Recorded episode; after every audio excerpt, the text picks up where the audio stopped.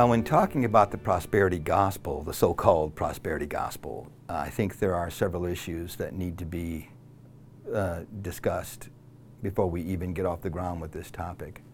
First of all, we have to ask what do we mean by prosperity uh, when we talk about the so called prosperity gospel? It means different things to different people.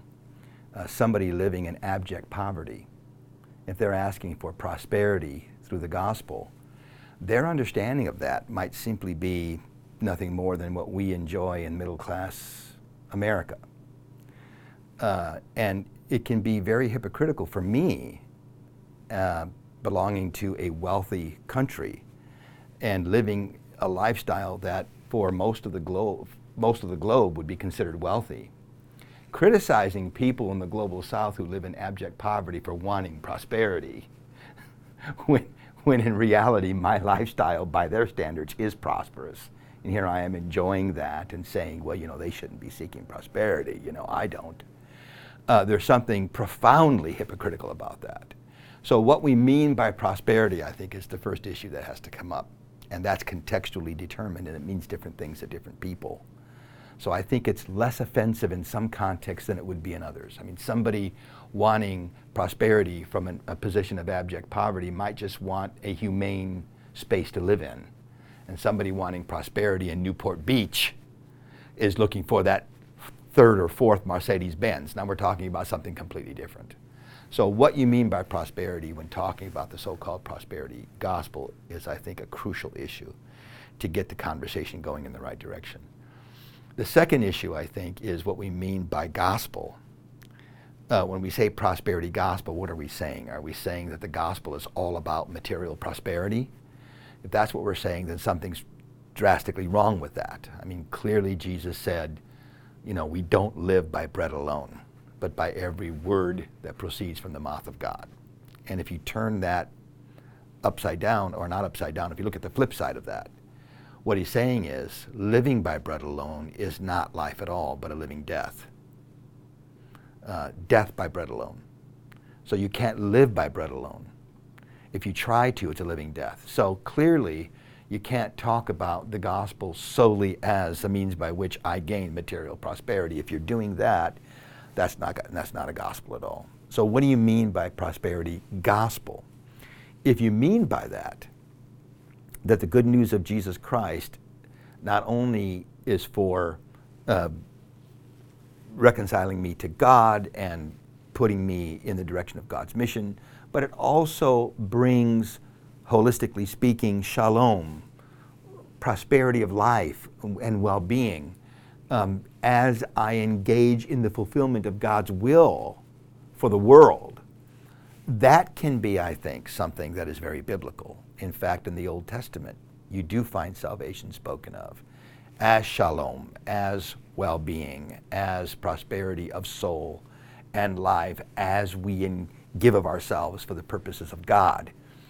Um, and I think even in the ecumenical movement, this has become important. Uh, you can find, for example, in a number of World Council documents, this material dimension to salvation lifted up as something that is important when confronting poverty or sickness in the world. That the good news does imply wholeness and well being in these areas of human suffering. So I do think that um, the gospel is profoundly material, social in its implication. So if what you mean by prosperity gospel is this more nuanced understanding that I just shared, then uh, perhaps the term can have some currency. So there's a lot of important issues to discuss. Now, let's get down to the specific movement. We all know that there have been preachers within the Pentecostal movement who have lifted up word of faith and prosperity as uh, prominent themes. Um, and uh, in, in some cases, at least, this has not been done in ways that are very theologically um, aware. Uh, that would not make the kinds of nuances that I just referred to in my conversation so far. And that at times it can appear to be very crass, very one sided, um, where you get, um, I forget which preacher used to say this, you can't lose with the stuff I use. Um, here's the technology for wealth. Uh, one book I read, Your Key to God's Bank. Um, things of this nature. Uh, one preacher said the cross is a plus sign. Um, so, in accepting the cross, we accept uh, positive thinking and the attainment of wealth and so on. And you look at these different kinds of statements and you realize very quickly uh, that this is a distortion of the Christian faith.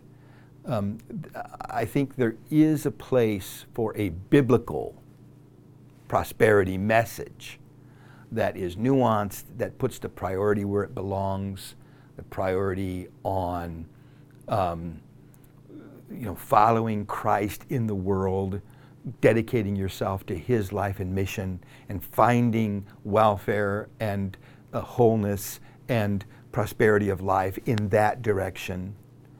Um, uh, discovering, you know, the great rewards that comes from pouring out your life for others. That life flourishes and prospers if it's open to others. Um, all of this, I think, uh, can give us a very biblical prosperity message. We can't cheapen it to, you know, my means of getting a bigger piece of the pie. My means of simply building my own little garden of life that I enjoy. If it, if it gets distorted and reduced to that, then I think we're in trouble.